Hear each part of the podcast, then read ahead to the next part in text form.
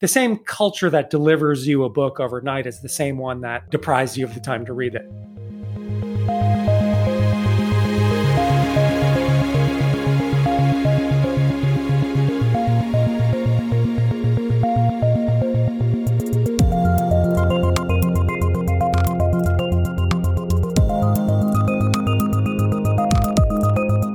Hello and welcome to Tech Won't Save Us. I'm your host, Paris Marks, and this week my guest is Mark McGurl.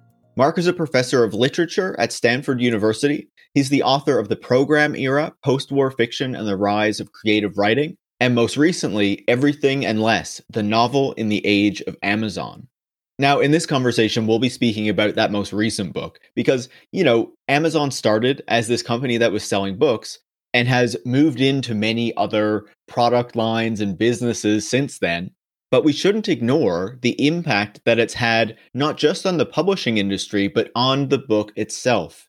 You know, in the same way that we can recognize how Amazon's e commerce platform has kind of transformed the way that a lot of people shop and the expectations that they have around delivery times, Amazon's kind of colonization of the publishing industry has had a notable effect you know, really helping ebooks to take off, launching the Kindle and Kindle Direct Publishing to allow self publishing on a scale that really wasn't possible before. But also taking over much of the print book market in terms of, you know, selling the books because a lot of people buy books from Amazon, not just ebooks. And so Mark argues that in the process of doing that, the book has become like less of this kind of physical object that contains information and more of like a service that we expect to always be there and for more of it to be provided. And that naturally has an impact on what the book or the novel itself actually looks like, how it's structured, and the ways that stories are told when it comes to fiction. This is a topic that I've been interested in for quite a while, so I was really happy to have this conversation with Mark, and I feel like you're going to learn a lot from it as well. So please enjoy. Tech Won't Save Us is part of the Harbinger Media Network, a group of left wing podcasts that are made in Canada, and you can find out more about that at harbingermedianetwork.com. If you like the show, make sure to leave a five star review on Apple Podcasts and share it on social media or with any friends or colleagues who you think would enjoy it. This episode of Tech Won't Save Us, like every episode, is free for everybody because listeners like you support the work that goes into making it every single week. So if you like this conversation and the show more generally, you can join supporters like Josh from Brighton and Ben Caudron by going to patreon.com slash tech won't save us and becoming a supporter. Thanks so much and enjoy this week's conversation. Mark, welcome to Tech Won't Save Us. Very happy to be here. Naturally, Amazon is a company that most of us, I think, interact with uh, fairly regularly, uh, even if we don't know it in in many ways. You know, with its control of cloud computing and things like that. Um, but your new book looks at you know the impact of Amazon of this kind of behemoth company on you know the publishing industry, but more specifically on the novel itself and how that has kind of been shaped or changed by Amazon's power and by its role in the publishing industry as well. And so I wanted to go back to kind of the starting of Amazon to get some of that context because Amazon started in 1994 as a book company, right? It was a bookseller, an online bookseller. Uh, Jeff Bezos, you know, the founder, read science fiction most notably. Uh, his then wife, Mackenzie Scott, would go on to be an award winning author. So, what is the importance to understanding that kind of origin story, its founding in you know books and literature, to understanding what Amazon has become today and and kind of its impact? It's double sided. On the one hand, books were a very convenient place to start. More of them exist than could possibly be held in any physical bookstore. Uh, they already ha- were rigorously trackable by ISBN numbers. Uh, they're all roughly the same shape. They're durable, and, and so that you know that, that that was something important about books that made them a very inviting place to begin. Um, and there's no doubt that books were never going to be enough for Bezos as he can sort of see conceived of the possibilities of the internet as a commercial medium.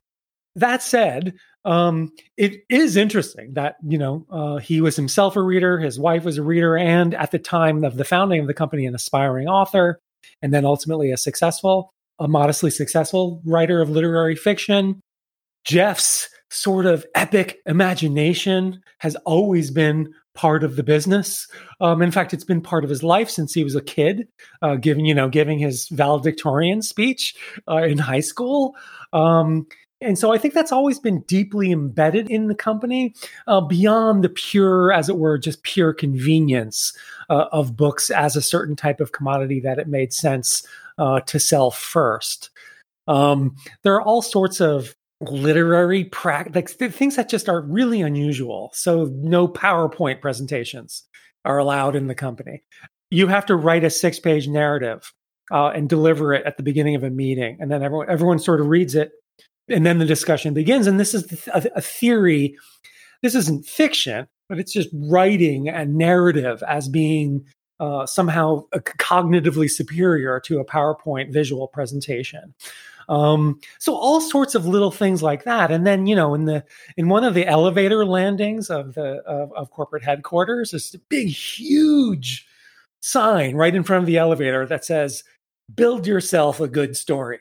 So this idea that to found a business and to grow a business is a certain kind of 3D narrative enterprise, is the idea. Yeah, you know, it, it's really fascinating to hear those aspects of it, right? Um, you know, naturally, Amazon and and its founding, you know, even before it was Amazon, um, Jeff Bezos was really focused on those kind of business aspects, right? It was located in Washington for, you know, the ability to evade paying sales tax in much of the rest of the country and the lack of the state corporate tax rate. Um, and so while they were readers, books were uh, a, a, very simple product to start with. Um, because as you mentioned, you know, they were already trackable. They had this kind of easy size to to make them easy to ship. But there are also these these important things, as you say, that kind of come from that, that kind of shape the company and and how we understand the company. Yep. I think that's true. Yeah, so it's it's really interesting, and you know, you talk about building a, a story. Um, I think it, it's really interesting as you talk about Jeff Bezos and how he, you know, has this kind of idea of himself and and these kind of broader visions of the world. How that kind of comes to play in Amazon itself, because at one point you talked about how I can't remember the exact quote, but how it wasn't like Amazon was happening to the literature industry or the book industry, but the future was happening to it. Yes. An infamous statement on his part. Yes. Like totally absolving himself and the company of any responsibility, a classic neoliberal move, right? You know, ultimately it's the aggregate of consumer demand that runs the world. And we're just surfing that wave. So don't look at us. And yeah, Amazon didn't happen to the book and to the publishing industry. The future happened to the publishing industry. That one of the cl- classic statements of where he's coming from. Yeah, but I found that really interesting, you know, the desire to kind of write the story, right? While it might not be fiction in particular, and you know, naturally we're going to get to the publishing side of this and the book side of this, but I find it interesting that, you know, you can see in Jeff Bezos, in Amazon, but also in many other tech companies, this desire to kind of tell a story, to weave a narrative about what the future is going to look like and how that seems really key to many of these companies when we're thinking about you know the impacts that they're having right? Like obviously amazon started in books but there is also this desire to kind of tell a story of its own to the world um, that we would engage with and believe. Yeah and there are multiple levels of that. So it starts with the story you tell in your pitch to investors. Uh, it continues as the story. In some ways this is a key feature the story you tell your shareholders about what the company is doing and why. And that's one of the most remarkable things in amazon's history was that they pulled off this avoidance of the necessity to show a profit for 20 years. That's a major boon to a company that wants to wants to grow and that was via powerful storytelling to to investors and shareholders. Uh, yes and then more broadly of course there's the sort of global narrative uh, that we're all brought into as customers or potential customers. Absolutely. So one of the things that I found really fascinating when we're looking at, you know, Amazon's impact on books is that you talk about how the book kind of being shaped by technologies and by companies and and you know the economic system more generally, I guess, is not something that's new to Amazon. You know, going right back to the printing press where the book itself was, um, you know, a commodity that was printed. But you also talk about how, you know, I think it's important to understand how there is a shift right? When it comes to Amazon from this kind of, I guess, industrial product to the book being a service. So, can you talk a little bit more about that kind of distinction and and what changes um, with the, I guess, the Amazon model and what that does to books? First of all, it's quite true that this this isn't a story about the arrival of commodification to literature. Um, you know, uh, print capitalism is a couple centuries old. The novel, in particular, has always been a the modern novel, at least, has always been a a commodity of, a certain kind. The printing press is one of the original machines, making identical multiples of things, right? Uh, so it's often been observed that if you want to know what's going on in capitalism at any given moment, look at the book industry because the, the, the state of the book will tell you a lot uh, about that moment, and I think that's true now. Uh, yeah. So my idea was that was that, and in a way, this could always have been true. It just wasn't thought of this way. Uh, when you think of a book as a physical object, uh, often, you know, in the past, a very beautiful physical object. Obviously, what happens in the 20th century is the book starts to realize itself as the medium for delivery of information where one isn't so much worried about the quality of it as an object and that's that's so that begins with the paperback you know what i mean we can reduce the cost of the object and get it into the hands of more people and then amazon in some ways is the final step in that where sure yes you can buy the physical book a very well designed physical book um, but we'll also sort of, you know, let this drop out of the air onto one or another device uh, that has the Kindle app on it. And so the idea there is that, wow, that's sort of a liquefaction or liquefaction, whichever uh, word is appropriate, of the literary object uh, into a sort of something that starts to approach the idea of an always on service. Um, always there at your command uh, the way that your you know other infrastructural uh, uh, things are always there like your cable service it's always there for you to use and similarly you know one can think about the the novel sort of beginning to be assimilated to that idea. So it's not about the singularity of any one novel the greatness of the great novel the epic making novel james joyce's ulysses say or what have you. It's more about a feed of fiction, where the novel starts to look somewhat like the other feeds that we pay attention to the news feed uh, the social media feed etc uh, where it starts to have that quality uh, as well as its traditional quality as a well-made physical object I think it's fascinating to kind of see that development and see that change, right? Um, and and naturally, that has effects on books and the people who write them as well. And so, when we think about authors, then you know, naturally they are going from you know i guess the writer who is providing this novel to more of like a service provider right? Who is you know creating this service who is providing these novels on a regular basis uh, to kind of keep up with this constant flow of information or of words or what have you. So what does that mean then for the author and i guess the approach to to the book and to the novel well, I mean, one one very alarming thing it thing it means, and it, it, it particularly means it in the sort of space of Kindle Direct Publishing, so self publishing, which is you know exploded under Amazon anyone who starts a blog knows this. Anyone who does a podcast knows this. There's an absolute necessity for continual provision of new product, or people forget about you, and you're just they lose the habit of listening to you, right? Um, and so too in literature. I mean, again, this is also not completely new because serialization of fiction was a key feature of 19th century literary commerce, but we have some return of that in a new form in the present. Uh, so that if you're a popular writer, especially if you're a self publishing writer, you better be prepared not to just write your one great book that you've got inside you.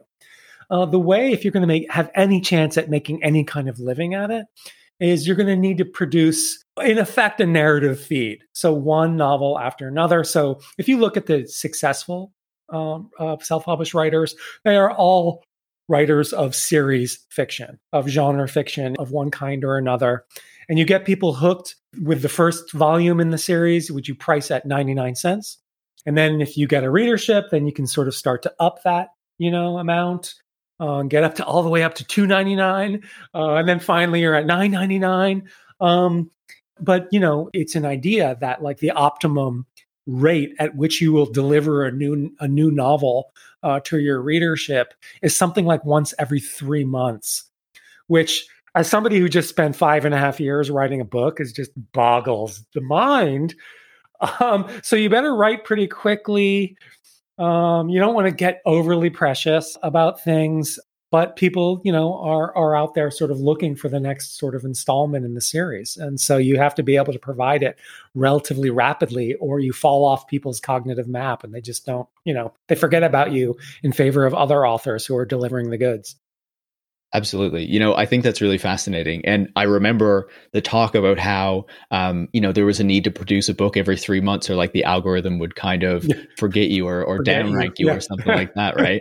Um, yeah. And so, you know, there was this constant kind of need to produce. As we were talking about before we started, you know, I was paying attention to Amazon self publishing in this kind of, I think, golden period, as we talked about from 2013 to 2016. And so I wanted to explore that a bit more with you because I feel like it kind of illustrates something about at least kind of Amazon's kind of impact on the publishing industry and on what books are looking like because it seemed to me and i'm sure that you can outline this even more that there was a particular kind of entrepreneurial framing of the author in self-publishing that kind of you know fits into this broader neoliberal trend i think that we're seeing with with labor. Um, but so can you talk about that aspect of it and kind of the the framing of the author then as someone who is escaping these kind of traditional gatekeepers and being their own kind of entrepreneur who is starting their own business and things like that.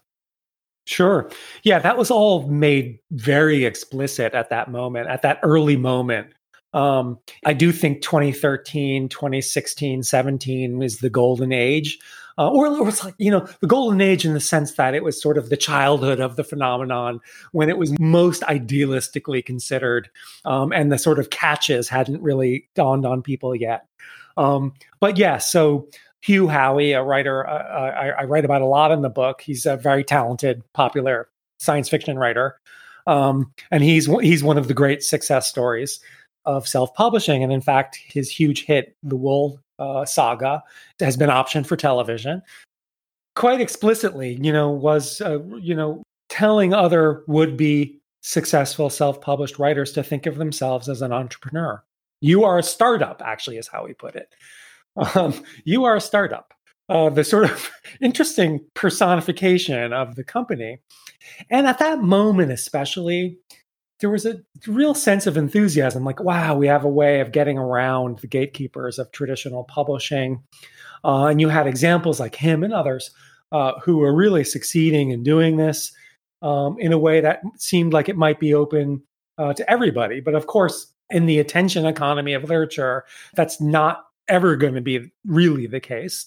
Um, and you know i think what's happened slowly but surely over the years is that a you know, that Amazon isn't an entirely benign corporation as sort of dawned on people. That, you know, it wasn't like, oh, the big bad publishing conglomerates. Well, sure. And then Amazon is the salvation. But of course, Amazon has its own interests at work in enabling you to do this. It was their means of competing with the publishing conglomerates, one of the ways. Um, and then, you know, certain things happen over the years. Certain programs get canceled um, you know, that certain writers are making money uh, uh from. They get gets canceled. And like, oops, sorry, that revenue stream is gone. Um, there's, you know, if you want to participate in Amazon Unlimited, uh, which is a, you know, sub- basically a subscription model of liter of the provision of literature, uh, which is completely fascinating. A monthly fee um, for as many of the million books that they offer that. But if you're an author and you want to participate in that, you have to sign an exclusivity agreement, right? And a lot of authors like, oh, wait, that's going to be my only channel? Um, and so, oh, suddenly the heavy hand of this corporation, Amazon, starts to present itself. Uh, and then just more broadly, I think over the years, um, it starts to dawn on people that, you know, a, a novel every three months is quite a tall order. And having to do everything, having to cultivate your email list, um, having to do your SEO, your search engine optimization, um, your all of your marketing, your cover design, and all of this for every single one of your books, even as you're trying to write the books on a relatively rapid schedule. This is a tremendous amount of work right so that initial moment is like aha i have my entry into the this sort of glorious model of unalienated labor which is novel writing expressing myself for a living and then all of the realities slowly settle in uh, and it becomes clear that this is a, this is quite a grind if you want to make a living from it um, and so lots of interesting things start to happen so you start to get writers getting together to write things. So collective authorship, parceling out the labor. Um, businesses spring up online, so somebody will copy edit your book or design the cover of your book, or you know all all of the sort of various things that can reduce the labor a little bit. And as we stand here today, I think that you know, Amazon just isn't quite the hero it was once sort of conceived to be in this sort of community of uh, uh, of so-called indie writers. I think that, that I think the story has gotten a lot more complicated, and in fact, I think maybe the state of the art of self-publishing right now is that it's almost like a farm system for traditional publishing. So like the the real success is you gain a following, you have some success on KDP. And if you have enough, you'll get noticed uh, by uh, one of the traditional publishers, and they may come to you with an offer, and, and, and you might not be able to refuse it because you're so exhausted.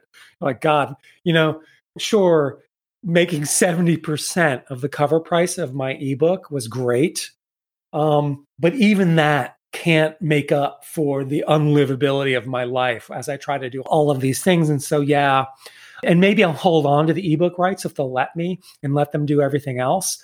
Because for a physical book, you know, if you self publish a physical book via Amazon, it's more like 30% of the cover price uh, is what you get. Although, as we said, even that, a few reviewers have gotten on my case for not being hard enough on Amazon. And that, and I think the book's pretty hard on Amazon.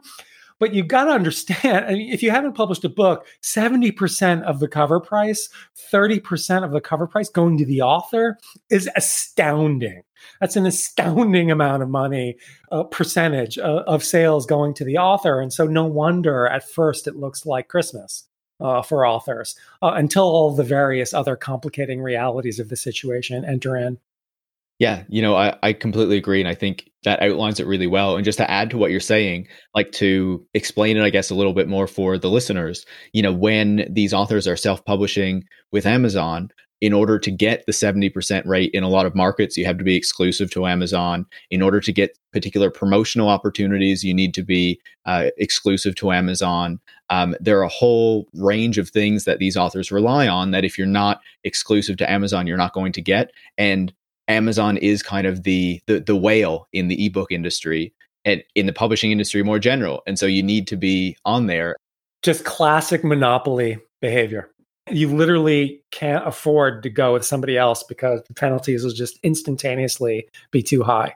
Yeah, exactly. And you know, as you're as you're talking about there, it did seem like a lot of these more successful ones, depending on the genre they were in, and I'll get to the genre point in just a second. Um, but you know, they started to make these deals with traditional publishers when it came time to do so, uh, and so you could see that it, you know it wasn't completely about you know escaping the gatekeeper but once the gatekeeper could work for you or you know gatekeeper in in quotation marks i guess then it was perfectly fine because they had that that leverage then to go to the the traditional publisher and you know get better terms than what they might otherwise. Yeah, say I, I already have hundreds of thousands of, of fans, um, and let's okay, let's deal. I'll get an agent, and it ends up being worth it to them to be more or less traditionally published.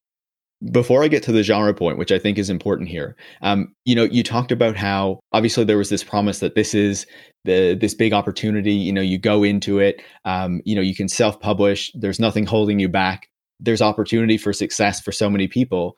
Um, is there an indication of the number of people who are actually successful through that? Because you know, as you mentioned, the attention economy uh, is very concentrated. We see that in music and other, you know, I guess artistic mediums as well, where it's really hard to actually break through for most people, and it's only a small number that really get to that size. Is that also reflected in in Amazon self publishing? Oh, absolutely. I mean, so I remember a press release from a few years ago. Amazon came out when they sort of like I think I'm, I'm, i might get there. I might be misremembering the number slightly, but this is sort of roughly the case. Like, so hundreds of writers have sold hundreds of thousands of copies of their book. First of all, a lot of those may have been at 99 cents. So so we need to have a grain of salt here. But let's give them that. Hundreds of people are succeeding. But in a context where according to Bowker, the company that doles out ISBN numbers, 1.6 million books were self-published and and I think it was 2018. Um, you know, hundreds is just like the it's just an incredibly small fraction of those books. Now, mind you, maybe not all of that 1.6 million books, maybe those aren't, maybe all of those people aren't aspiring to making a living from it. And one of the, certainly, surely one of those benign aspects of this platform is just like, you know, grandpa's memoir. Uh, you could it could be published and it's sort of available to the family, even if the family's scattered. And you know what I mean? Like there, you can imagine like use cases that are are, are are are fairly benign. It's when you get into the realm of literary commerce and people trying to make a living, and where novel writing is a form of labor, uh, that it all becomes way more complicated. So I think that the success stories are always trumpeted uh, the way they always are in the history of capitalism. You too can be, you know, John D. Rockefeller are in fact statistically vanishingly small chances of actually succeeding um, certainly in succeeding in a big way. Although there are probably lots and lots of writers who add some income uh, to their life by doing this. The question is how much work are they doing to make that so? And is it sustainable? Do you end up after four or five years just being utterly exhausted and and letting it go? I think that's a real open question. Absolutely. And I think that leads into the the question that I had around genre here, right? Because many of these books, many of the popular books through self-publishing are genre books. Um, you know, that is what sells best: romance, science fiction, horror, things like that. Um, and we were talking about how you know there was this kind of push to ensure that authors are publishing very regularly, whether it's every three months, but sometimes even less than that. So then, what does that do to kind of the content of the novel? Because I remember when I was paying attention to it, there was a particular focus on needing to like write to market and hit you know the particular points that people are expecting so then what is the effect of that on the kind of books the kind of novels that are being produced? The answer is complex because it's a big literary world. At the very top of the prestige hierarchy i don't think sally rooney's worried that much about I mean she might be as a person worried about amazon but as a writer you know she's exempt from from from from worrying about that too much. Although there are ways, I think, of, of thinking about Amazon as having been sort of influential, even at that level, um, in the sort of relative eclipse of the idea of the important, difficult novel. I mean, it's an interesting characteristic of even a very, very highly regarded novelist like her or Colson Whitehead or on and on and on that that they are relatively easily consumable, that they offer up their pleasures without too much of a struggle, right? Uh, but then again, o- over on the other side of the prestige spectrum, genre is the whole deal. Because the, the way I put it in the book is I say that genre is a version native to the literary world of product differentiation and market segmentation. Uh, it didn't start that way. You know, genre goes back to antiquity. Um, there are different kinds of texts for different kinds of purposes. Um, but when Amazon enters the scene, this really gets supercharged. And so, I, I, anyone who's looked for a book on Amazon, you'll notice that there are typically three bestseller lists a given book is on. And those bestseller categories might be sort of novel to you, like Swedish divorce fiction. You know, and if there's a bestseller list for Swedish divorce fiction, I don't even know if that's true. I made it up, uh, but it wouldn't surprise me. Okay, um, so many, many more opportunities for bestseller status when you have something like 10,000 bestseller categories out there.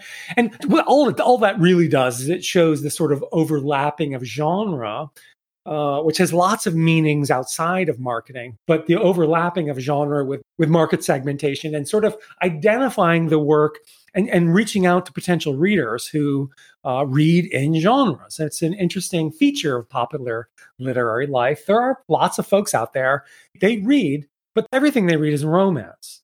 Um, they might read 400 romances a year, right? Uh, which is an interesting kind of reading, reading really quickly uh, in the spaces that you have during the day. Um, you mostly know the story already and you're looking for interesting variations and you're actually pleased by the repetition of the story. Um, it's a mode of reading that we're not very familiar with where I work on a college campus where the game is completely every literary work is a singularity and the whole point is to slow down and mull over its artistry um, as carefully as we can uh, over on the other side of things, it's genre consumption, and that looks very, very different, I think, uh, from the, the way that English professors look at literature. I think what you're talking about there about like the speed, right, is is important because you bring that up in the book as well, where you know Amazon itself is trying to speed up the delivery of goods and and of everything to us, right, to get it to us more quickly. But then, you know, in that kind of speed up, we lose the time to actually, you know, sit with a novel, for example, and actually enjoy it and take it in. There's this need to, you know, read it really quickly if you have time to read it at all because everything gets sped up. Yeah, we live in an accelerated, sped up culture. There's no way around it. And you know, Amazon's ability to deliver you a book overnight is part of a much much larger phenomenon, right? And that's interesting and important across the economy and across life, frankly. Um, a lot of people, I think, would testify to just feeling just like time famine is a central feature of contemporary life even when things are being delivered all the more quickly. And isn't that an interesting paradox? And it's just that Amazon brings this paradox to a head, right? Uh, so the way the sort of one-liner version of it I put in the book is the same culture that delivers you a book overnight is the same one that deprives you of the time to read it. um, and, and and so there's that inherent yes, we can get you the book really quickly, but are you going to have the time to read it? Probably not, just because everything about the contemporary world is, is about speed up um, and about finding the nooks and crannies of time and, and, and filling them.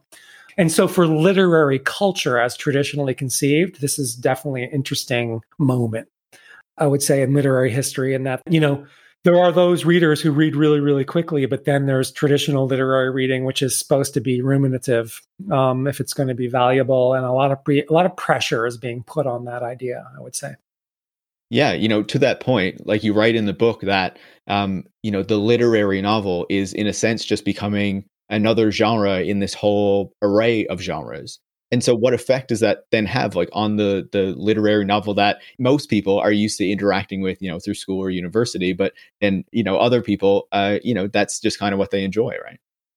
So traditionally there was genre fiction and then literary fiction which is putatively non-generic. And and there are some ways that that's actually still true. I think when you call something literary fiction, you know less about that work than than you do when you call something a crime novel. Um, you know, crime novel's gonna have a dead body. literary fiction, you still need to be further informed about what's actually going on in it. So there's a truth actually to the fact that to the idea that literary fiction is isn't quite as generic as genre fiction. On the other hand, from Amazon's perspective, it's just another product category. It's a genre. Some people like that kind of fiction. Uh, and so we'll slot it in. And we'll also probably further subdivide it in terms of what kind of literary fiction it is. And then the influence on the literary novel. This is very sort of abstract. It's hard to prove, but go back to that idea that even in literary fiction space, there's a there's a strong gravitational pull toward easy consumability.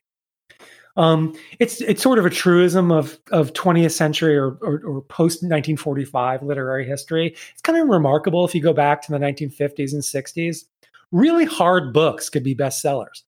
And that, that, had to do with the GI Bill and lots of new people going to college and a certain kind of cultural idealism, wanting to know the best that has been thought and said, and and, and understanding that that that culture sometimes is hard. It demands something of you to get what there is in it. And I just find that I, I want to so I don't want to blame Amazon for this, but I want to associate Amazon with this idea that the impatience of the reader is really sinking in. Uh, I think across the board, and it's not that there aren't difficult writers out there. Of course there are.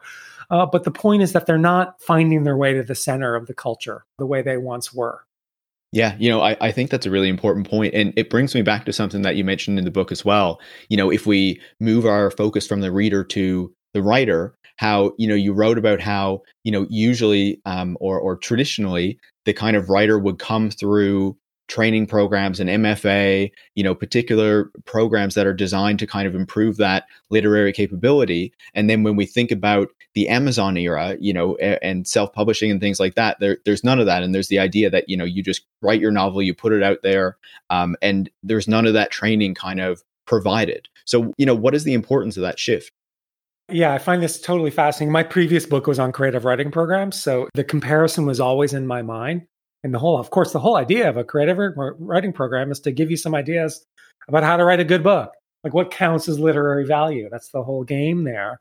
You turn to the Amazon moment, and it's a pl- it's the whole idea of the platform, and that sort of uh, on one level at least what looks like a passivity on Amazon's part with relate. It's like whatever people want to read. They don't have a lot of strong ideas about what good literature is. There's just, it's just not there. They have some strong ideas about how it's best to carve yourself out a literary career. So they're like, you know, they have this thing. It's very funny. It's called Kindle University. And you can tune in. It's a series of videos from successful self published writers who will give you the tips like, how did you do it? Did you enter into email list sharing agreements with other, you know, like a little really nitty gritty kinds of things, none of which have to do with what we might think of as sort of the deep questions of literary value. The question of literary value goes very, very quickly are, are people going to like this and want to buy it? I mean, it's just a different way of thinking about literary value, which begins with the desire of the reader as customer rather than the author as artist, as autonomous artist, who we then try to be equal to in our efforts, efforts as a reader. Uh, this is the writer trying to sort of become equal to our desires in advance. It's fascinating. You know, what it makes me think of is kind of the replacement of that kind of institutional training with the blogs and podcasts and course series that people are putting together this kind of you know broader neoliberalization that has occurred. And you know you just see it reflected in you know the writer what the writer is expected to be as we were talking about earlier you know the kind of idea of the entrepreneurial mm-hmm. writer. Content provider. Mm-hmm. exactly. Yeah. Yeah. No i think that i think that's where we are. Now, mind you, there are large pockets of resistance to this. The whole space of prestige literary fiction and the Booker Prize and all that, you know, that's a world unto itself and it's strongly connected uh, to the book business, no doubt. Uh, prizes are marketing opportunities apart from anything else. But, you know, a, a certain degree of creative autonomy sort of persists in that world. It's just that if you look just behind that world, you sort of see this remarkable uh, huge uh, phenomenon that takes a quite different form. And then the question for the future is will the gravitational pull of pure marketing forces further affect the space of literary fiction or not? And I don't think we know, but I think there are ways of saying it already has to some degree, in that, like, the impatience of the reader is now just a given. And so asking somebody to do hard work, I think the last writer I can think of who really, really did that and did that really consciously was David Foster Wallace in the 1990s with Infinite Jest. He had a whole metaphysical notion like, reader, uh, this is going to be hard, but like the therapy here is going to come from your struggling to understand this book. And sure enough, like like a huge mass phenomenon, but he got several hundred thousand people to be like, yeah, damn it, I'm going to do this and I'm going to be proud of myself for having done this. That's an you know extreme version of it, but that model, I don't see much of it these days. I just don't. And it could revive. It could exist on the margins where I where I don't see it. Uh, but it's certainly not at the center of literary culture right now. What's at the center of literary culture are highly prestigious literary writers like Colson Whitehead and Sally Rooney, uh, who write in slightly elevated versions of generic forms. You know, Harlem Shuffle, which I loved, by the way, uh, Colson Whitehead's new novel. Um, it's a heist novel. It's really it's it has that degree of just fun uh, built into it. Sally Rooney has described her own work as certain kinds of romance novels. Um, yes, they're not like Fifty Shades of Grey. One can notice the difference. Different kinds of people inhabit them. Uh, love is a little bit more complicated in her work than it is uh, going to be in a, more or less uh, mass market romance novel. But nonetheless, all of those pleasures are there. And many, many people, even on the left, have said, you know, Sally Rooney, I read her, boy, that, that was pleasurable. Okay. And then I move on, you know, that it doesn't really stick because it's not it's not doing that thing of demanding a confrontation with the difficulties of the work that makes demands upon you as a reader. And the thing that every English professor knows is that when you rise to that occasion, you really do make literature something different. You really do create a different kind of value. And that's where you get transformative experiences with literature experiences that are never forgotten in one's life because you rose to the occasion and you did some work and you've met the author halfway in this struggle to understand life, which is, after all, a very complicated thing. Yeah, you know, I have a question about romance that I, I want to come back to, but you know what you're describing here, and I think what I'm taking away from a lot of what you're explaining is that, you know, obviously with these literary novels, you needed time to digest them, but you know, there was a payoff, right? It made you kind of think about things. It challenged you in an important way. Um, but you know, with so much of, I guess, the focus of fiction today, and that is reflected in the broader culture of, as you say, us not having enough time, needing to consume things quickly, just needing something that's kind of generic to consume and then move on. That you know there's there's something important that is lost there in kind of challenging us or or you know trying to move the culture forward maybe in a in a way um, that isn't there or is, that is being eradicated in some sense by you know it's not just Amazon but by this broader broader occurrence that is happening that Amazon is certainly a part of. Yeah, I don't talk about this in the book because I had enough to talk about without getting into this but like the shadow behind my book, this book on Amazon, is what's happening in the academy and literary studies, and they fall off of English majors. And you know what I mean? The, the sort of status of literature as an object of study and the sort of pressure that's being put on and, and on the humanities in general. I just did not want to make it another crisis of the humanities book, of which there are a lot. Uh, nonetheless, that shadow is there in the book, right? uh, because what I'm describing in the Amazon model is certainly quite distinct from the way that traditional culture has has understood what literary value is. Uh, and then certainly insofar as that literary value is sort of attended to and examined uh, and experienced in the college classroom, I think is uh, self-evidently under a, lo- a, lot of pressure from a different kind of model of, of literature as a kind of something that's you know saying it's a kind of entertainment is putting it too simply and i do a lot of the work in the book to try to unpack what we mean by wanting to be entertained by a work of literature. It has a certain therapeutic dimension. Uh, i think you know we want to be taken somewhere. We want to alter our mood uh, by entering into a fictional world but in any case it's a it's a discernibly different model of what literary value is from the traditional university based one Totally. You know, I think what you're saying there just um, resonates with me in the sense that, you know, after a day when you're just like totally exhausted from working so much, which I, which I think is, you know, the experience of a lot of people, it's like, you know, you just want something easy to escape into instead of something that's going to challenge you, you know, whether that is, is good or not, but that is just naturally what happens. Um, but I, I did want to ask you, you know, one of the important things that you lay out about this kind of development of, of genre or what Amazon is doing to the novel in the book is um, by focusing on the kind of minimalism versus maximalism, you know, the examples of the romance novel and the epic novel. You know, why is this illustrative of what Amazon is doing to the novel?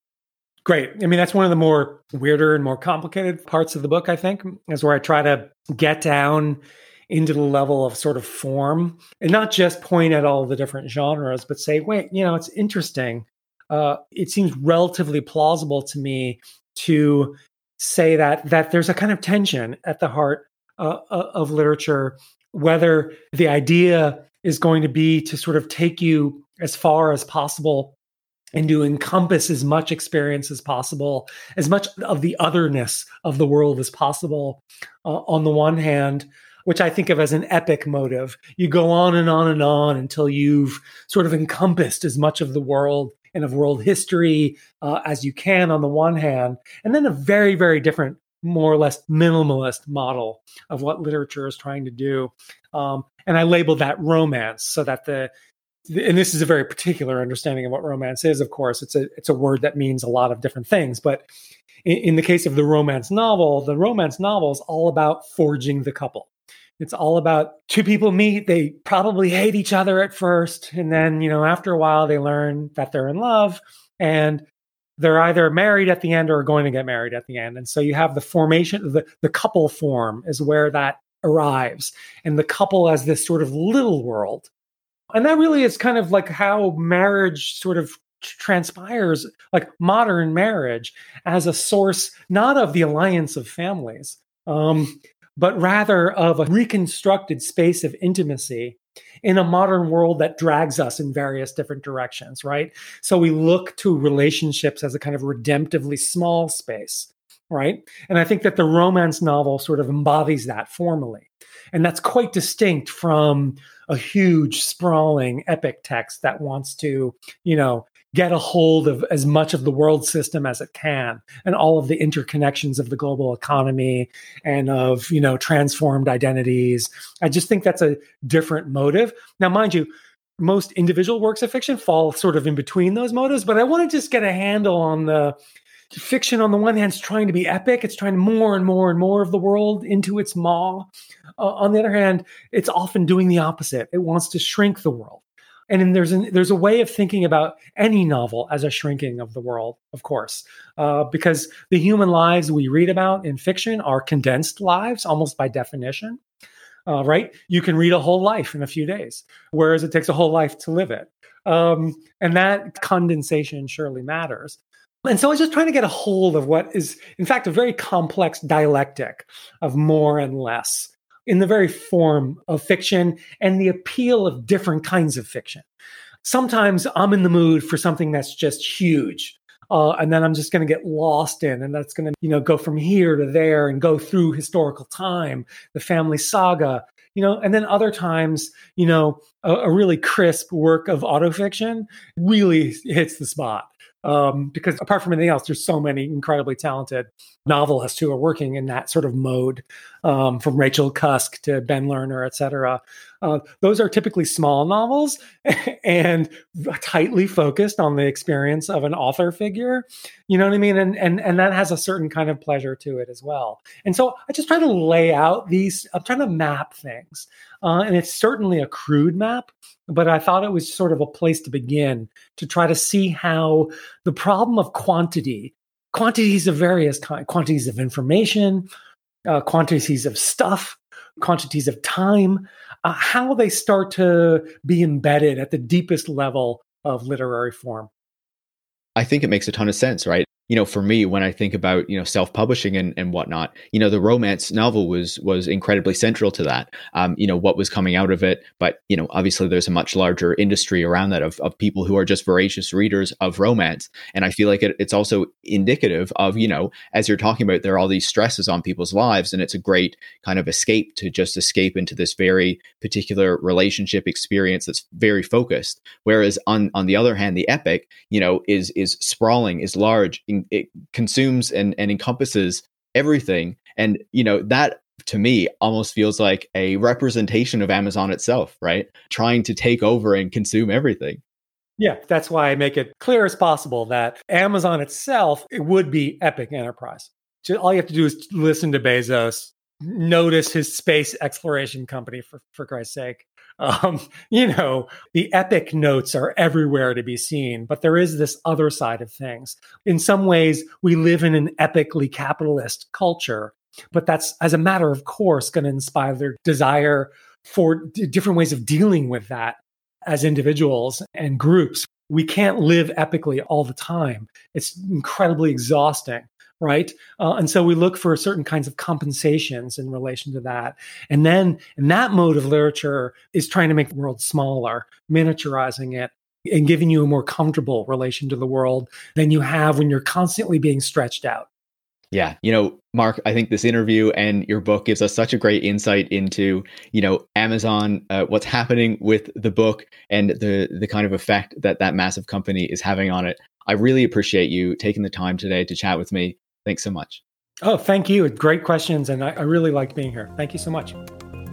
Mark McGurl is a professor of literature at Stanford University and the author of Everything and Less, the novel in the age of Amazon. You can follow Mark on Twitter at, at Mark James McGurl. You can follow me at, at Paris Marks, and you can follow the show at, at Tech Won't Save Us. Tech Won't Save Us is part of the Harbinger Media Network, and you can find out more about that at harbingermedianetwork.com. And if you want to support the work that goes into making the show every week, you can go to patreon.com slash tech won't save us and become a supporter. Thanks for listening.